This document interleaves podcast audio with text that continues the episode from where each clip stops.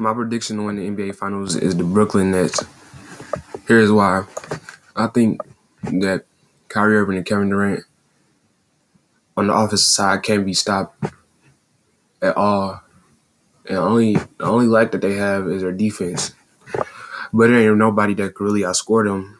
And they got good interior defense with Jarrett Allen and DeAndre Jordan. So my pick is the Brooklyn Nets for this year.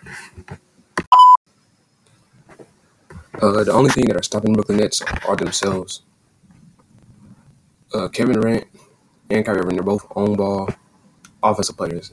None, none of them are very good off ball players. So that means one person will want, want to have the ball, and the other person will give it up. So the way they will stop themselves is because of selfishness.